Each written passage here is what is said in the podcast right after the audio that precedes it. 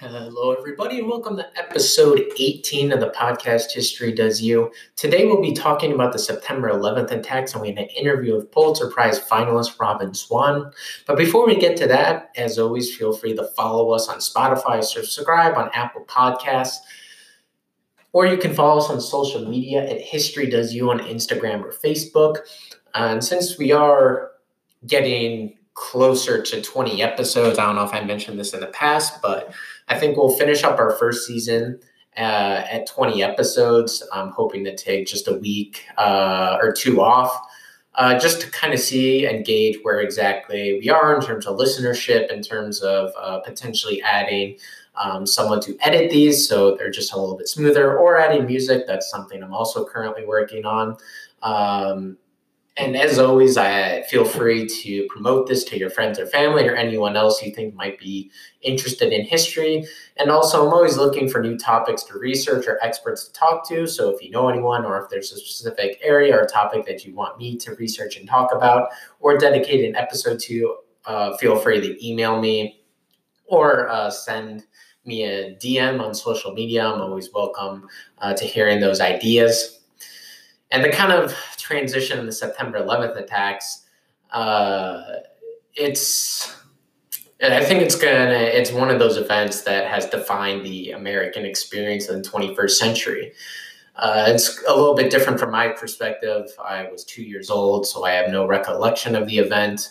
And growing up, it's just kind of something that you saw and I think what's interesting about the September 11th attacks is that it's just so well documented. A lot, just so many people took out cameras and cell phones and you know filmed this event. So it has a very personal experience for a lot of Americans, and also for me too, having family in New York that were there that day and experienced September 11th attacks firsthand. It is one of those experiences that has really come to sort of again define the American experience uh, in many ways. And I'm not really sure what to make of it because it sort of, again, had a ripple effect on foreign policy, on government, on the way that we perceive the government, and the way that we view terrorism and people from different cultures and religions and all of that. And it's again something that's a little bit unique especially for this generation and that's why i wanted to do an episode on it because at least for my generation a generation of younger people that didn't experience it firsthand or really don't know or don't have firsthand experience of it i think it'd be important to kind of also delve into the wider aspect of september 11th because at the end of the day it's not limited to just the attacks. There's a long raging series of events that sort of leads up to it. And obviously, I think historians and policymakers are going to continue the debate about what events led to September 11th, uh, whether it was you know our involvement in the Middle East going all the way back to the Suez Canal crisis, or our support of Israel during the Six Day War and the Yom Kippur War, or you know, helping the Mujahideen in Afghanistan, which would later become the Taliban. So, you know, there's all these events that, you know, leading up to September 11th and go decades in advance. Not that Osama bin Laden initially, you know, as he, you know, rose up, wanted to attack the West.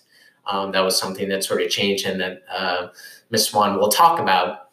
So, um, I'll definitely give some more of my take in the aftermath. I hope you enjoyed the interview. We kind of cover pretty much uh, the sort of rise of Al Qaeda and Osama bin Laden experience and the intelligence failures and the aftermath of September 11th. So, hope you enjoyed that interview. On today's podcast, we're lucky to welcome on uh, Robbyn Swan. She's an award winning journalist and author of two best selling books, Sinatra, The Life, and The Arrogance of Power The Secret World of Richard Nixon. She also wrote with her husband, Anthony Summers, A Matter of Honor, Pearl Harbor, Betrayal, Blame, and a Family's Quest for Justice, and The 11th Day, which was a Pulitzer Prize finalist in history in 2012. So, welcome to the podcast. Thank you very much.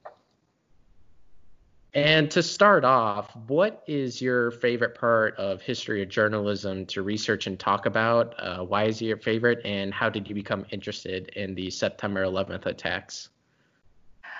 Well, without sounding flip, I think that the my favorite part of history to to work on is always the thing I'm working on now. and and I really mean that sincerely in the sense that, um, and I'm sure some this will be reflected by some of your other guests. When you get into these projects, they are so often labyrinthine, enormous, complex. Um, in, in, the, in the kind of work that I do, they're very often they they're subjects that have been covered by, and you know, government commissions with you know hundreds of staff um, devoting millions of dollars to bring a one person or a two person team to that and expect time and again to find something new um, and and to be expected to do that um, and, and to be able to do that you actually have and, to do, totally go down into the rabbit hole.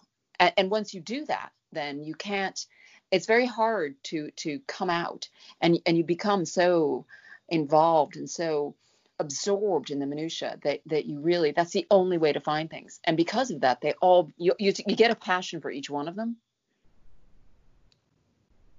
Uh-huh. on on on as far as 9/11 I think that like like many people um, it was sort of my my generation's Kennedy assassination you know we all remember people of my age as opposed to people of your age we all remember where we were on September the 11th, 2001. You know, I was sitting in a dentist's office when I came out and was told something strange is happening in New York. And my co author was in San Francisco doing research for one of our other books. And, you know, the world changed that day and he couldn't he couldn't move. He couldn't move around the United States. Rather like the experience we're all having now of flights being grounded, people not being able to move, businesses closing, people feeling afraid, those same feelings were, were alive in all of us. Um, luckily, in that instance, those feelings lasted only a matter of a few days, and we were able to get on with life. And, when we did, it occurred to Anthony and I, my co author, that what had happened that day was the kind of subject that we would one day want and need to write about that we would want to bring the the the kind of investigative research we do to a project to the 9/11 attacks. We didn't yet know what it was, but we knew that someday we would do it. And what are some of the challenges that you have encountered, whether it's um, research into some of these big projects that you've done or just researching kind of history in general? the, the obstacles are numerous. You know, the, it, it's it's a strange thing with writing history. There's a, a, an old an old Russian saying, "He lies like an eyewitness," and memory is a is a funny thing. Uh, so you you're constantly dealing with what witnesses said at the time versus what they said years later with what they say now. Are their memories becoming better? Are their memories becoming uh, looser? Are they more free to speak in later years than they were at the time? So you have to weigh all the counterbalancing factors. Um, you know, a government official who may have felt um, constrained at the time event, an event takes place suddenly 20 years later says, well, actually, um, and you, you have to weigh that. And if you're lucky, you can find some sort of documentary evidence or another witness to back up that source. So there are those kind of things, but then there are things like misinformation, intentional disinformation um, by government sources, by non-government sources. And these days, of course, we have the you know the constantly shifting sands of what's on the internet and what's on social media. And to kind of get into some of the events leading up to the September 11th attacks, um, during your research, do you think there is a key event um, that occurred either in the Middle East or in the world that led to sort of the development of um, extremism um, against the United States, or do you think this is sort of a recent development that only happened in the 10 years leading up to uh, the September 11th attacks? Well, I think it's interesting. We talk about terrorism and, and what we think of what terrorism is. Okay, so terrorism is a violent act or a, a threatening act meant to change the way the acted upon behaves. So if you look back through American her- history, you can see lots of terrorism, largely homegrown. And you can see that going back through even colonial days when when settlers attacked Indians in order to make them behave in a certain way and vice versa. And then certainly, you know, you saw the rise of, of groups like the Ku Klux Klan and other far right and white supremacist groups who terrorized um, the black community in order to, you know, uh, move them in certain ways. And then on into the 20th century, when you saw various anarchist groups arise or anti labor movements um, and things like that. And even since 2001, I think that in terms of terrorism, what one has seen time and again is the preponderance of far right terrorism and the violence associated with far right terrorism actually outweighing um, the deaths even on September the 11th. So I think we have to be careful when we when we talk about terrorism, um, not to simply lay it at the door of uh, foreign actors, but also look within our own borders. Um, when you talk about the 9/11 attacks specifically, one has to go back, and, and I think you probably recognize this um, to a couple of different things. You have to look at the United States' role in the Middle East and how that is perceived by the Arab world. Uh, and, and in particular, what I mean there is the United States' role vis a vis the state of Israel and the Palestinian people. And I think you have to look then too at uh, the United States' role in the early ro- war in Afghanistan, which uh, brought the United States um, into uh, conflict, uh, into a conflict uh, with jihadis involved, in which the United States played a, a, a peculiar role, and, and that and that possibly gets you into uh, Osama bin Laden and and things that you'd like to talk about in terms of bin Laden himself. And can you just briefly kind of describe who Osama bin Laden was and how he kind of came to start um, Al Qaeda? Sure. Well, bin Laden um, was one of 57 children of an extraordinary, an extraordinarily wealthy Saudi uh, construction magnate. Um, you know, think of a Rockefeller or a Kennedy or someone like that. You know, that is the, the sort of place that Osama bin Laden's father held in the, the sort of Saudi elite. The family came from a part of the Ye- Yemen originally, um, but by the time Osama came along, they were living in very near Medina in Saudi Arabia. And, and the family was so prominent and so wealthy that you know they were li- literally considered almost uh, you know a, a, almost a subgrouping of the royal family you know the, the father had the real patronage of the saudi king built much of the infrastructure of modern saudi arabia built several of the mosques in the in the most holy city so the, bin ladens aren't saudi royalty but they're the next closest thing to it um, osama's father was quite conservative um, he had 22 wives. He was quite religious, um, but he wasn't a radical. Bin Laden appears to have been radicalized um, later in his life, in, in his teen, late teens, 20s, um, and then uh, finally, in, in from about 1979 on. Um, in 1979, uh, the country Afghanistan was invaded by the Soviet Union. And many, many young Muslim men went to fight with the uh, rebel forces, the, the Afghan citizens who were called the Mujahideen, who were fighting against the Soviets to expel them from their country. And this was considered a, a, a holy cause. And, and bin Laden was not alone in wanting to join that struggle.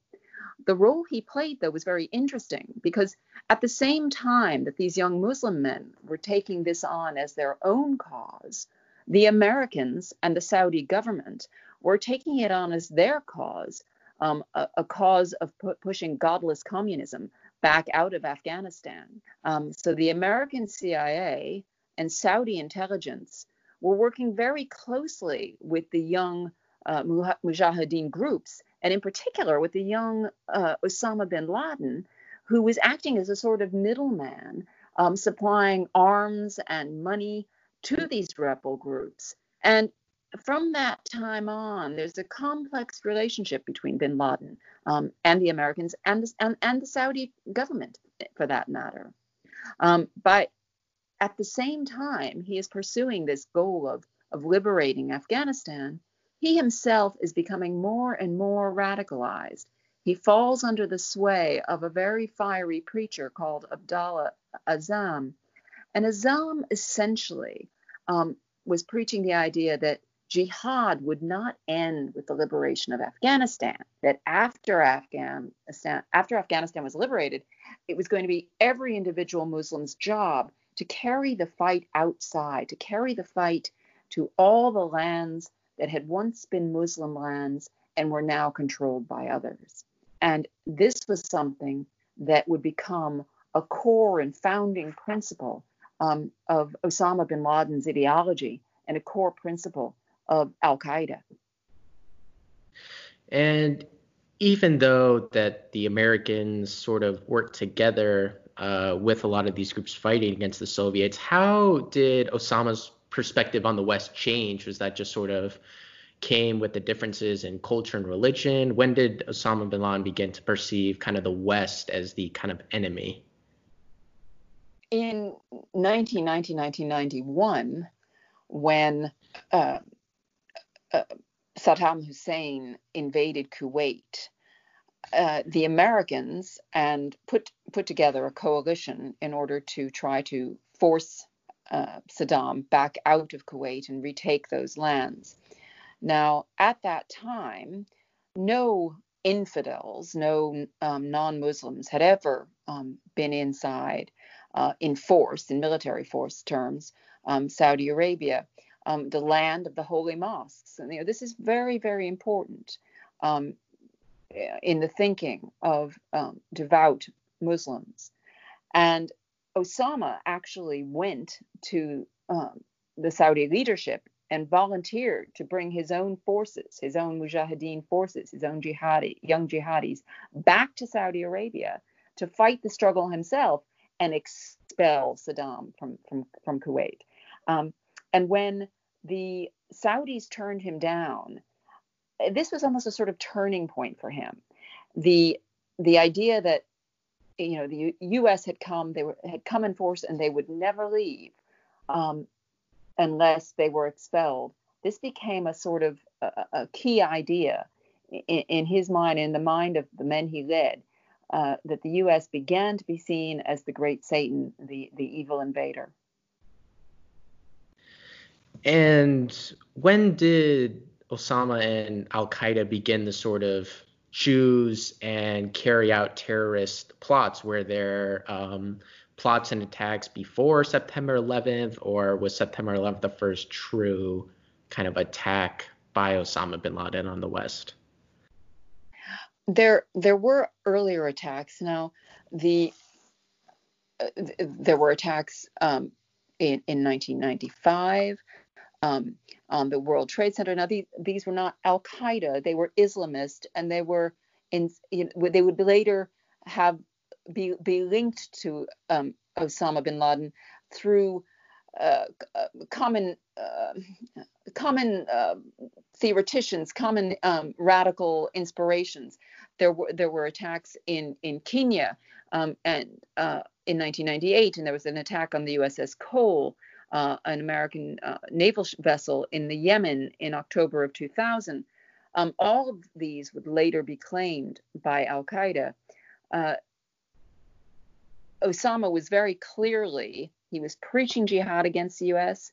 He had issued uh, various calls to arms against the US. He was very much on the radar as someone the United States uh, should be very, very alert to, someone whose activities were becoming more and more um, blatantly violent and blatantly anti-American. Um, uh, uh, as the on, on the issue of the specific targeting of the United States for the 9/11 attack, um, what can be said is that as early as 1994, um, Khalid Sheikh Mohammed, who was uh, the, really the chief mastermind of the 9/11 plot, the actual attacks that day, um, had already been discussing the use of airplanes as weapons um, uh, prior to the first World Trade Center attack, um, and that by 1998, almost three years before the attack, the essential target list had been decided on. Um, the summer before 9/11, um, uh, or I'm, I'll get my timing's a little wrong here, but uh, or maybe early 2000, Mohammed Atta, as leader of the group, leader of the hijack team, was allowed to sit in on discussions of what the targets would be, and and was allowed to even select a target himself. Uh, the idea being that they had narrowed the list down to the Pentagon, uh, the the Capitol building, uh, both World Trade Center towers, and Atta was supposed to come in with one other, and w- apparently the the ideas being kicked around were either an embassy, and the notion was that it perhaps would have been the Israeli embassy, or a nuclear power plant. So in the end, those that tar- those targets were not chosen. Um, it didn't make the the list. Um, but you know, this was a plot that was many years in its development, with many opportunities at which it might have been uh, prevented. And had other country, countries, um, specifically in the West, um, had their governments or intelligence services begun to sort of notice the threat of um, terrorism and these groups uh, such as Al Qaeda and take it seriously? Ab- absolutely. Um, and and and of course there were those in the United States, and one one shouldn't deride that the the degree to which some members of the U.S. intelligence community were taking this seriously. Um, it just wasn't necessarily always getting through to the right people. That uh, on the notion of of other uh, count, other intelligence services, the French were very much aware of what was going on with with Al Qaeda, um, and at, at, times were working closely with the United States to to uh, warn them to share information. So were the Germans. Um, the there was a certain amount of cooperation, although not as much as one would have liked, um, especially on the terrorist financing end, um, from the Saudis and from the UAE. Um, but time and again, those two countries in particular, the Saudis and the UAE, um, were also counterproductive. They they they would draw back from, from providing the kind of assistance requested. So so there wasn't always um, uh, the the assistance required. Partly because you know er, every country has its own intelligence needs and security requirements, and uh, and acts out of its own self-interest. One of the issues with Saudi Arabia has been that um, those of us who have looked closely at what the Saudis did or didn't do about Al Qaeda and Osama bin Laden um, have seen a pattern of Saudi government essentially, uh, to put it bluntly, paying off the terrorists to keep them off their own doorstep, um, financing jihad to keep it elsewhere, and um, following and and being aware of what was going on, but not necessarily moving to to shut it down. And their own secure internal security concerns have always taken precedent over any um, assistance they might give to their you know supposed allies. The threats or attacks that began to change people's minds on the threat of terrorism, uh, specifically in the United States um, and the U.S. government the the attacks that I mentioned earlier, um, particularly the, tar- the, the attacks on the embassies in Africa in 1998 and on the Cole in 2000, really were a wake up call for many um, in the Clinton White House. Um, sadly, that didn't always translate into action. I, I, I, we, Richard Clarke um, um, was approached by one counterterrorism expert who basically said to him, what's it going to take, Dick? Um, who the shit do they think attacked the Cole? Um, the Martians? Um, you know, does Al Qaeda have to attack the Pentagon to get their attention? And you know that would be a you know horribly prescient comment. Um, there were a few other curse words in that in that quote, but I left them out to be kind to your audience. And how uh, did the men who, you know, would go on to commit the September 11th attacks get into the United States? Um, and were there suspicions that um, from law enforcement or from the U.S. government about their intentions? Well, it's one of the the ironies of the 9/11 attacks that all of the hijackers came in uh, legally uh, with visas, um, and even those who uh, and some of them came and went from the United States repeatedly, um, and even those who uh, were stopped for checks at the border control as they came through were eventually passed through. Even when an, an individual border agent spotted in you know a small incongruity uh, somehow these were all missed and they were passed they were passed through.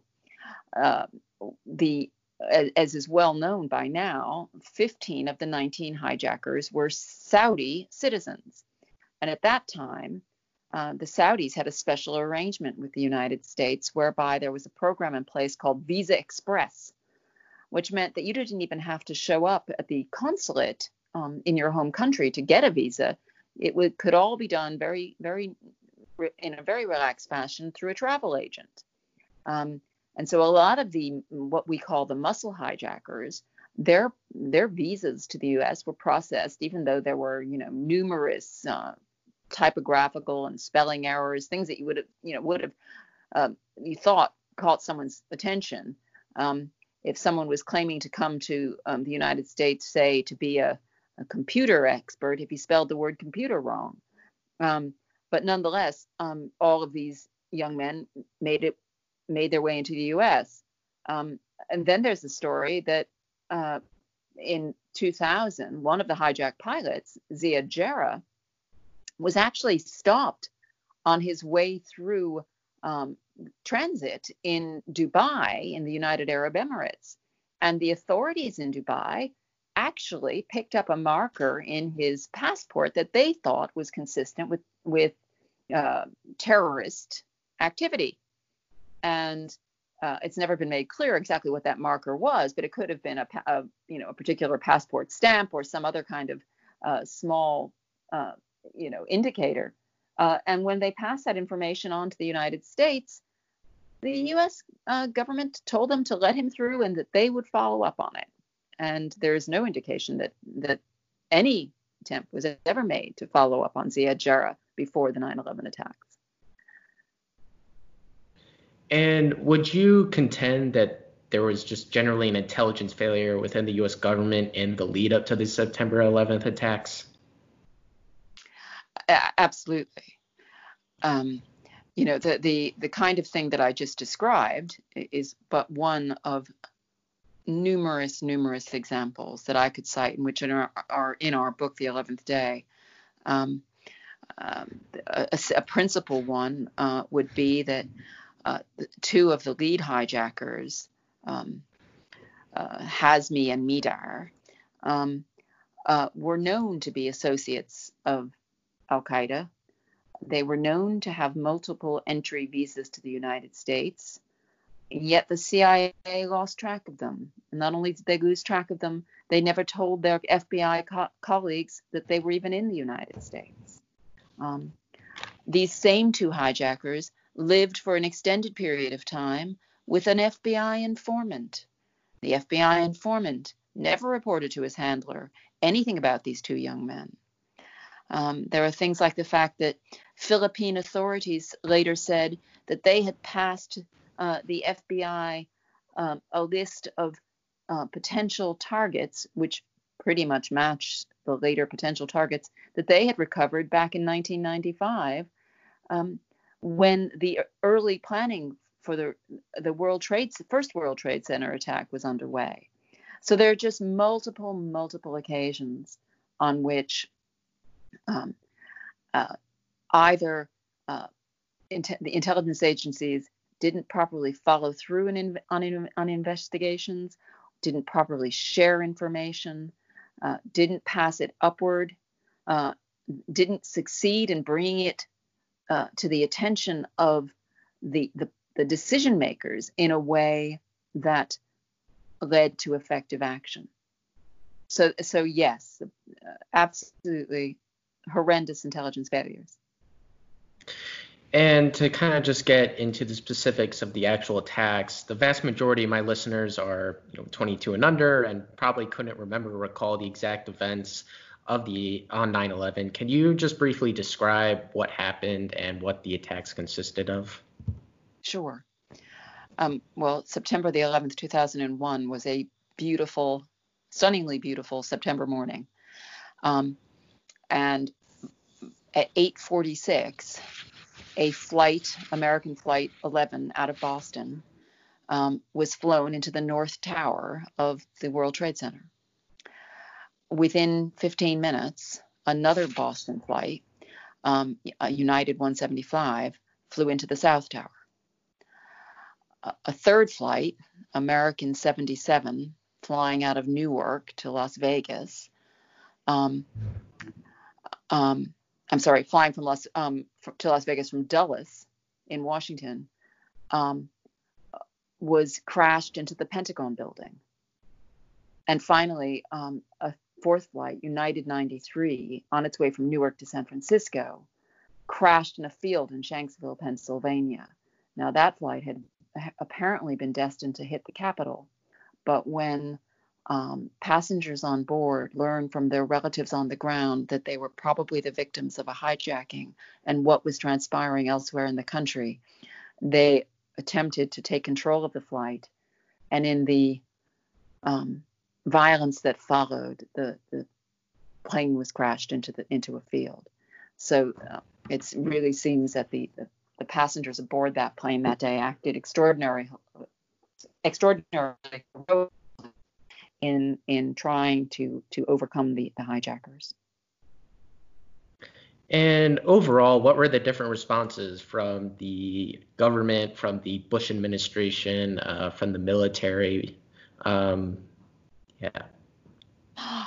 Well, on, the day there was chaos, um, it, and and I can't do it justice. Um, Ten years after writing my book, um, or in the short time we have here, to to recreate it. But the military that day, um, NORAD was always, you know, the, the classic a day late and a dollar short. They were chasing phantoms for most of the day, um, you know, trying to track flights, get to flights, fighters launched, following the wrong flights, um, being given misinformation, um, chaos in the skies, really, in terms of the air defense operation. Um, President Bush um, was, for great periods of time that morning, out of touch with the White House, uncontactable um, because communications broke down. The uh, vice president uh, was in the thing, a thing called the PEOC, the Presidential Emergency Operations Center in the basement of the White House with a few key aides. Um, and it was he who appears to have been making uh, many of the decisions that morning. Um, the chain of command, of course, in the absence of the president, runs a military chain of command would run to the Secretary of Defense, not to the Vice President. Um, but the vice, the Dick Rumsfeld, who was then the uh, Secretary of Defense, was for a time, a quite considerable period of time that morning, unreachable. The Pentagon, of course, had come under attack. Um, he had gone down to the site of the of the of the uh, the the actual physical site inside the Pentagon where the plane had crashed into the building, um, and was not really where he should be at his desk leading the leading the defense. The vice president in the absence of conversations with either Rumsfeld, Rumsfeld or the president, seems to have been the one who was put in the position that morning of issuing a shoot down order, giving authority to um, the U.S. military to take down a civilian airliner if they encountered it. And um, as far as we were able to recreate from all of the testimony and all of the notes taken that day, um, it was not the president, but the vice president who made that decision, only to later have it confirmed by the president. But it was it was not in the in the first instance made by President Bush. And in the aftermath of uh, the attacks, how quickly did the United States um, realize and learn that Al Qaeda was behind the attack? Well, even as the president was flying back to, to Washington, um, you know, he was being briefed that it, you know, it was most likely that this was an Al Qaeda, Osama bin Laden inspired or actually run attack. Um, by midnight of that night, they had recovered, the FBI had recovered sufficient evidence to to make it clear that this was an Islamist-based attack. Um, they had recovered in in Boston something that's very rarely talked about, a thing called the spiritual manual that the, um, one of the hijackers had in his luggage. I think it was Muhammad Atta, which was essentially um, an, a, a part last will and testament, partly sort of a a guide to how you, what you should do and how you should pray and how what you should feel and and uh, as you undertook this this glorious martyrdom. And it was very very uh, a very spiritual document very much based um, on on the Quran. And and so it would have been clear that this was Islamist inspired. Um, Bin Laden himself denied for weeks afterward that he was behind the attack, but nonetheless, the U.S. did quickly conclude that Al Qaeda was their main suspect, and and you know the bombardment of and invasion of Afghanistan began very quickly afterward in search of um, bin Laden and in search of destroying the terrorist network in Afghanistan. And in the months kind of after uh, 9/11, um, the 9/11 Commission was formed. Um, what was their overall goal, and who was on this commission? Well, President Bush put together a commission in the wake of of the attacks. First, there was a joint, Congress held its own inquiry. The, uh, the, Senate and the House put together, their intelligence committees put together a joint inquiry. The the president, it was clear from the start that there were probably intelligence failings um, that needed to be examined, and that was the the sort of goal of the commission. The and it did sterling work in many ways. Um, it did highlight um, a lot of the intelligence failures that I've spoken about. Um, however, my more recent research leads me to believe that there are areas that were the commission was discouraged from from from looking too closely at, um, uh, particularly um, with regard to the role of uh, the government of Saudi Arabia in supporting the hijackers and supporting the plot and that those remain to be explored and and are are an important issue that has never been properly dealt with. And has anyone in the U.S. government or the intelligence committee or intelligence agencies really took any responsibility for the failures um, in the lead up to the September 11th attacks? Well, the bot- the short answer to that question is no if you're talking about taking responsibility in the military sense, you know, I, I did a book about Pearl Harbor, and the commander in chief of the fleet, um, you know, was was lost his job, drummed out of the uh, out of the service um, for the intelligence failures at Pearl Harbor, um, and his alleged part in those failures. Um, no one has has suffered that same fate with regard to the 9/11 attacks. Now, the what the 9 11 Commission decided was that there needed to be major reorganization of the intelligence community. And uh, that has happened. New departments were formed, the Department of Homeland Security. Um, there, there has been a, a, sort of major revamping, but nothing that I have seen um, about that revamping actually gives me confidence that um, the problem has been solved there are I, I think there in essence I think they've created new problems. And why you know, September 11th is a very well documented event. Why do you think there's so many people um, in the United States and the world that are sort of skeptical of 9/11 and what happened, and how did these sort of conspiracy theories sort of get developed and um, projected, really? It's it's very, you know, the whole idea of conspiracy theory is something I I I worry about um, discrediting too much because those of us who who look at at history know that conspiracies do exist. In the United States, we even recognize the existence of conspiracy in our laws in the RICO statutes. We know that people do, in quotes, conspire to commit certain acts. Um, and so one just can't simply discount these things. We also know that our government, on occasion, lies to us. We didn't know in 1963 that the U.S. government had been conspiring to uh, assassinate um, Fidel Castro. Uh, uh, you know, the U.S. Senate Intelligence Committee revealed that many, many years later. So there, there are real conspiracies, um, there are real facts, and then there are the kind of fantasies and and factoids that emerge because people, I think, are looking for um, a, a, world that is, seems controllable.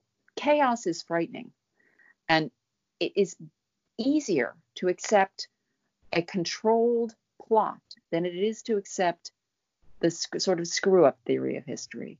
It's less frightening. Um, I, that, that it's it's sort of counterintuitive, but it seems to be the case.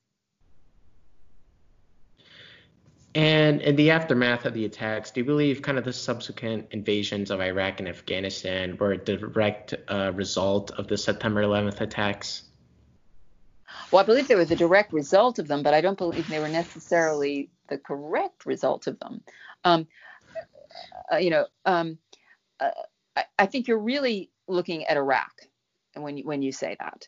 Um, it's it's clear. It was clear from our reporting that the desire to get into Iraq and um, get rid of Saddam Hussein um, was at the top of everyone's mind in the White House from within moments of the September 11th attack. Within within days, it was on it was on the it was on the list, and uh, that idea, the the sort of idea of the one percent of the you know personified in the phrase the one percent doctrine. You know, if there's a one percent chance that they have weapons of mass destruction, we're not going to wait around to, to, to find out. Um, uh, President Bush's um, axis of evil speech in, in January of 2002, where he called out various countries for for being part of those who support terror. You're either on our side or you're on their side. You either support terrorists or you support the United States. And at that point, and you know, right after September 11th, we had the goodwill of the whole world. We had the goodwill of of Europe. We had the goodwill of NATO. We had a we had the world behind us. You know, the French said we are all Americans now. Um, and that in that environment, the idea of cleaning out the terrorists was very, very tempting. And so um, to go into Iraq um, and clean out um, Saddam Hussein seemed like a the, the natural thing, the natural progression of of the the Bush Cheney Rumsfeld doctrine of that time. Um, so yes, they were a direct result. Were they correct and and and you know the right thing to do? That is very very debatable. And just to ask some concluding questions, overall, what do you think the legacy of the September 11th attacks are? A complex question. Um, there, you know, I think there are many things about the the years since 9/11 that are true. You know, the United States has been engaged in a seemingly endless war, more endless than the engagement in Vietnam that was so damaging to to both the United States' reputation in the world, to its own psyche, to what we thought of ourselves. Um, and I think there have been similar kind of damage done by the, the endless war in Afghanistan and, and our other engagements in the Middle East. Um, the terrible loss of life of all those complex terror, uh, you know, both U.S. but mostly in those countries in which we have been fighting. Um, the, you know, the the loss of of our, our loss of way in pursuing policies that the United States has always claimed to stand against the rendition of of uh, prisoners, the torture of prisoners, the justification, the, the, you know the search for justification for those acts, um, the persistent Islam, anti-Islamic feeling that is alive in the United States today, uh, feelings that you know find expression in in in what our current president does when he you know comes into office and immediately you know issues a travel ban on people coming from Muslim countries.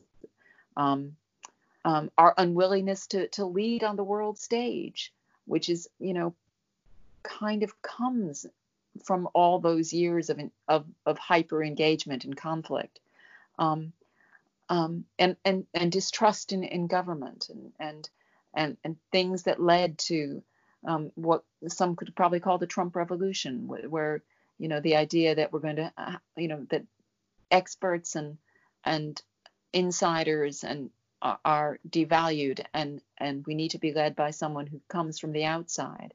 Um, all of those things are are are byproducts of of 9/11. They're not necessarily the the things that we thought would happen when the attacks occurred, um, but they they are with us still. And, and of course, there's also the terrible consequence that people don't often think about, which is that right after 9/11, um, when the the dust and and smoke were still lying heavily on the city, um, the head of the Health and Human Services, I think it was, or the EPA, I can't remember right now, um, announced that it was safe to go back to work and that New York was safe.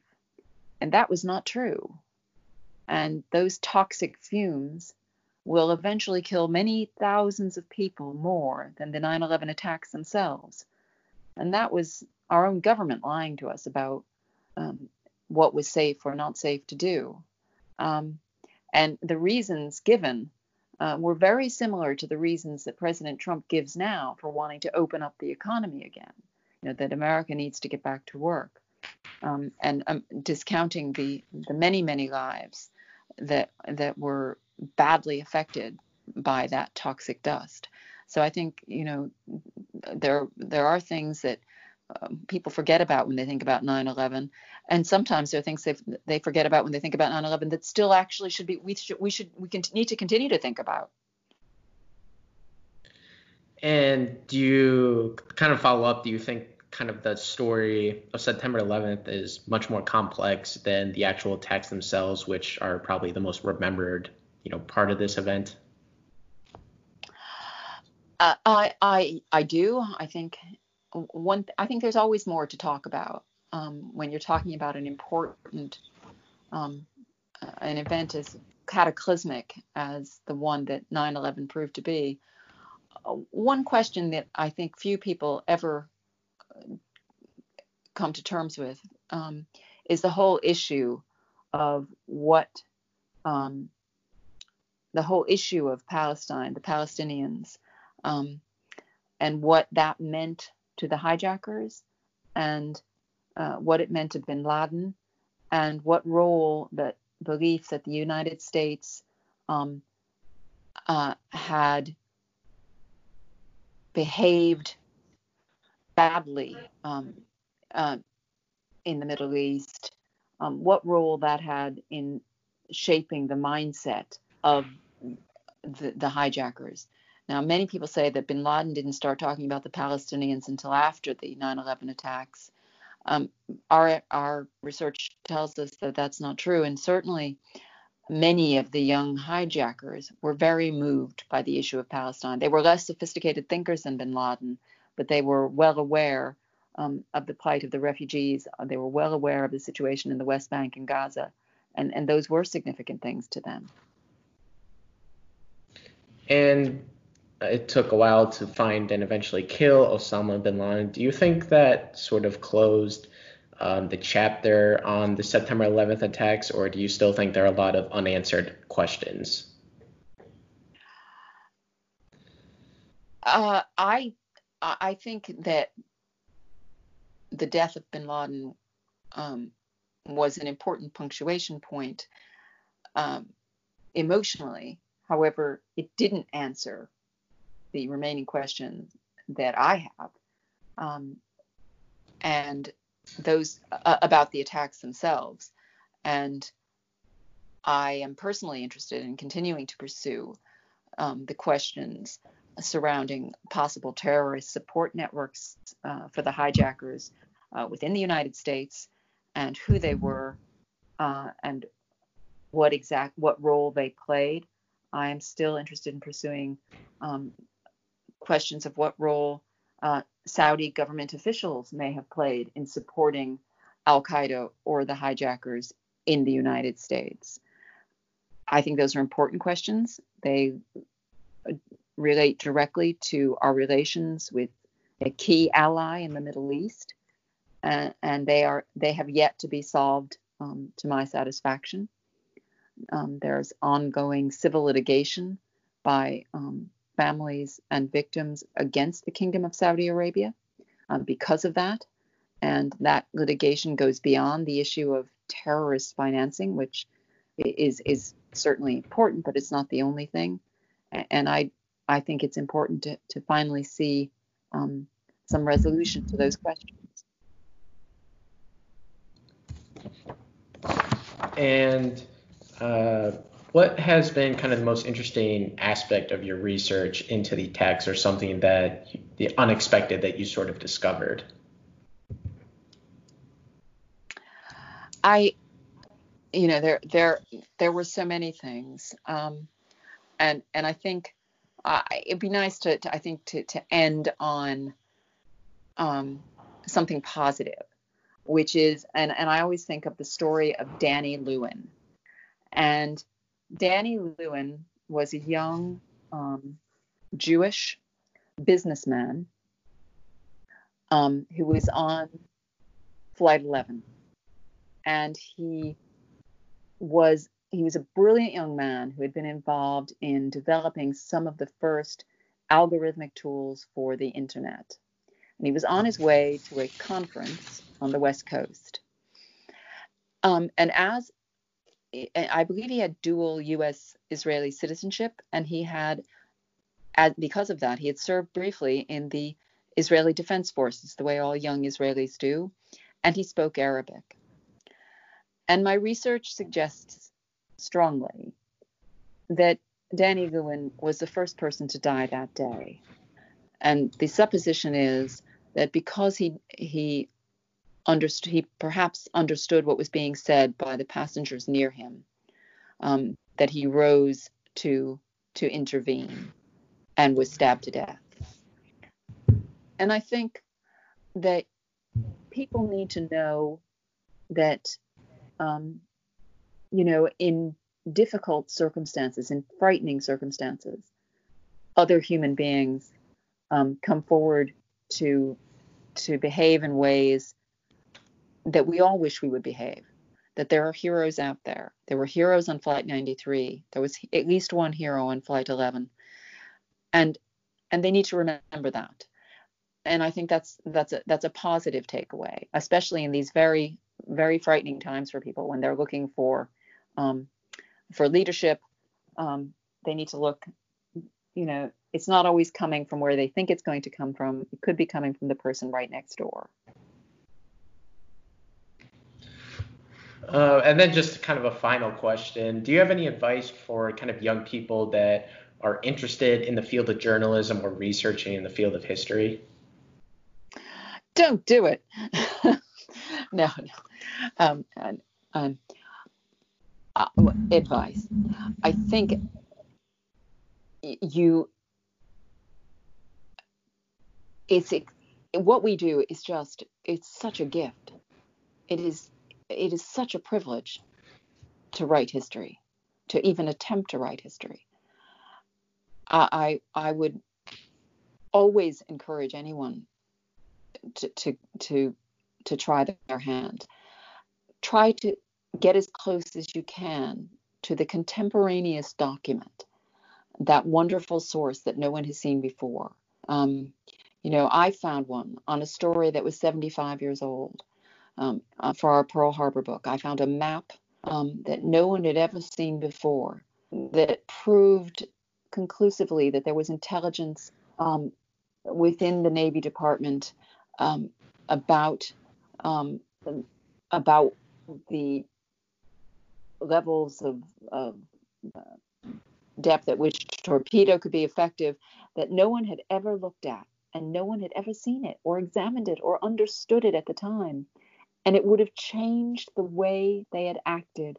It would have saved the lives of those men had one man recognized what that map said and what that map showed. And to find that 75 years later, it isn't because I'm so brilliant. It's because there are these things that are there to be found if you work hard enough and you just keep squirreling away at it. And I think that is um, it, it, it's an extraordinary thing to be able to do that, to have the privilege of doing that, and and documenting what really happened for people. Um, we need evidence. We need evidence-based history, not not polemic and not you know conspiracy.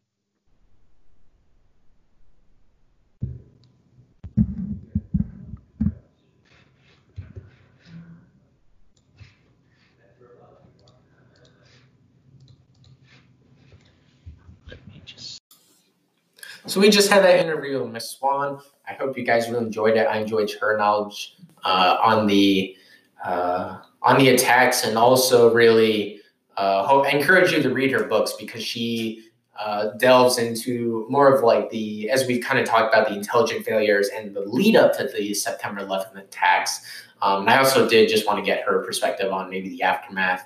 And as she said, um, for kind of her generation that was our age when the attacks occurred, they all remember where they were. I think it was sort of like the JFK generation. They all remember where they were when they found out JFK was assassinated.